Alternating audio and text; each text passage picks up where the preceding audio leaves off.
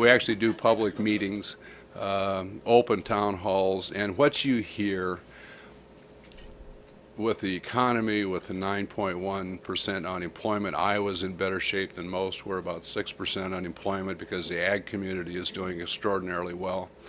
But the, the fact of the matter is the uncertainty out there with taxes in the future, what is going to happen uh, a year from uh, December 31st when uh, the tax relief that was put in place with the Bush administration all expires, what the new 3.8% increase with the president's health care bill, what that's going to mean as far as on top of capital gains and dividends. Uh, yeah, the, the uncertainty out there is huge. But by far the biggest problem that you hear from small business people are the fact that the regulations are totally out of control. And what they're seeing as far as the wet blanket that this administration, they're working overtime.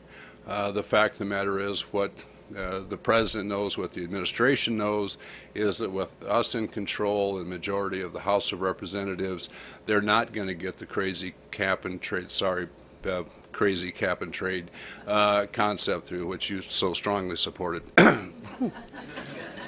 she used to be my friend. But anyway, uh, but they're not going to get those types of programs, those regulations put in place through legislation. So what they're going to do is do the same thing, but rather than legislation, through regulation.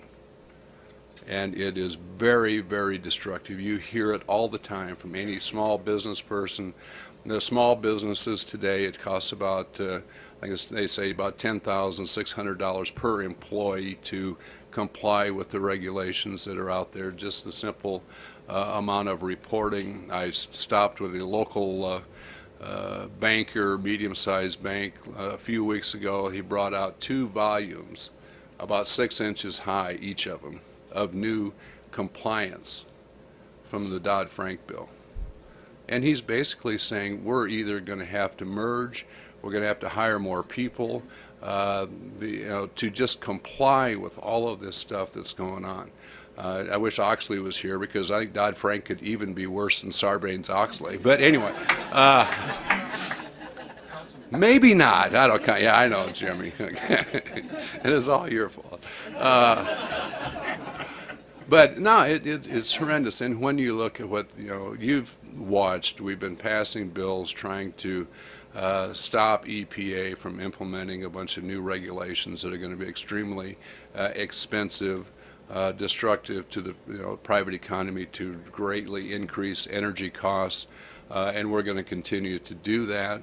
Uh, I've got some legislation that Jacob's working very, very hard on um, as far as the regulatory burden to uh, really try to bring some common sense to have actually cost benefit real analysis put in place where you're going to have at least six months once they come out with their analysis so that you can look at it, you can figure out if they're using real numbers, you can figure out if this actually makes any sense, and then uh, bring your uh, thoughts and your analysis to the table rather than just have the bureaucracy out there.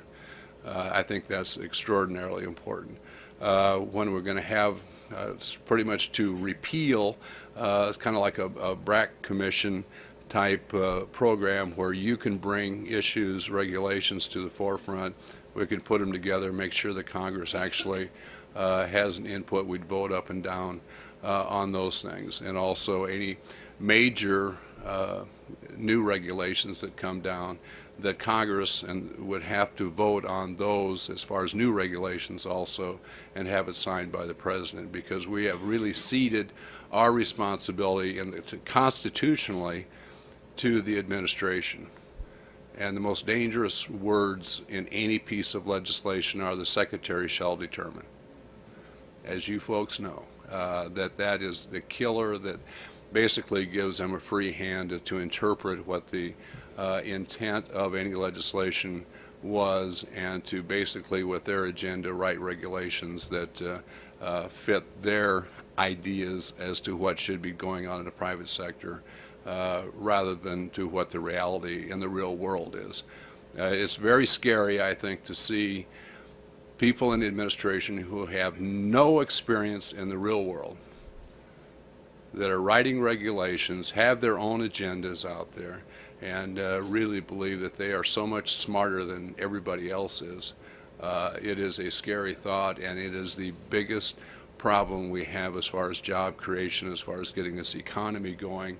It's just the fear that people have about what's the next shoe to drop and how are you ever going to survive when they keep adding costs that have no benefit uh, to our society. Uh, we're also have introduced what we call the Less Government Act, and if anybody's familiar with the Lean Six Sigma, uh, basically a private, uh, uh, introducing private sector initiatives to the federal government uh, to actually have people force them to report on what they're doing to make government efficient. Uh, in the private sector, you'll save 20 to 25 percent of the costs of putting a, a, product on the market or a service out there. Uh, why not apply that to the federal government? Uh, we have done it uh, in some cases in the Defense Department uh, where they, uh, like the MRAP vehicle, they were producing about five a day they applied this procedure to it and the same number of people, the same factory, they were able to put out about uh, 69 vehicles a day. Just with efficiency, getting the um, people involved and holding people accountable.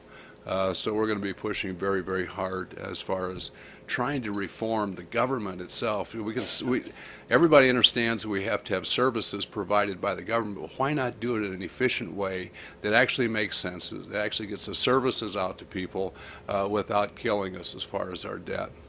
Uh, when we look at the fact today, and the reason I'm running again and uh, uh, taking on a considerable challenge here is the fact that I do have, like Shannon said, and I know I'm way too young, uh, but four, four grandchildren and another one on the way in January.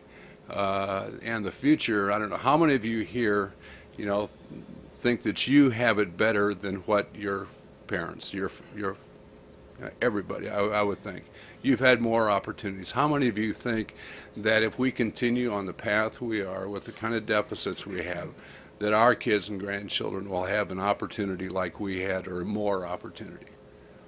It simply can't happen because we are going to be so indebted, owned, you know, debt owned to uh, uh, to places like China. We're going to look like Greece. Uh, we simply cannot function if we continue the path we're on. Almost 40 cents out of every dollar uh, the federal government spends this year will be borrowed money. and this, you know, the super committee, wow, if they get their work done, you know what's going to happen? Rather than being in 10 years $25 trillion in debt, we'll be $24 trillion and save the world. Okay.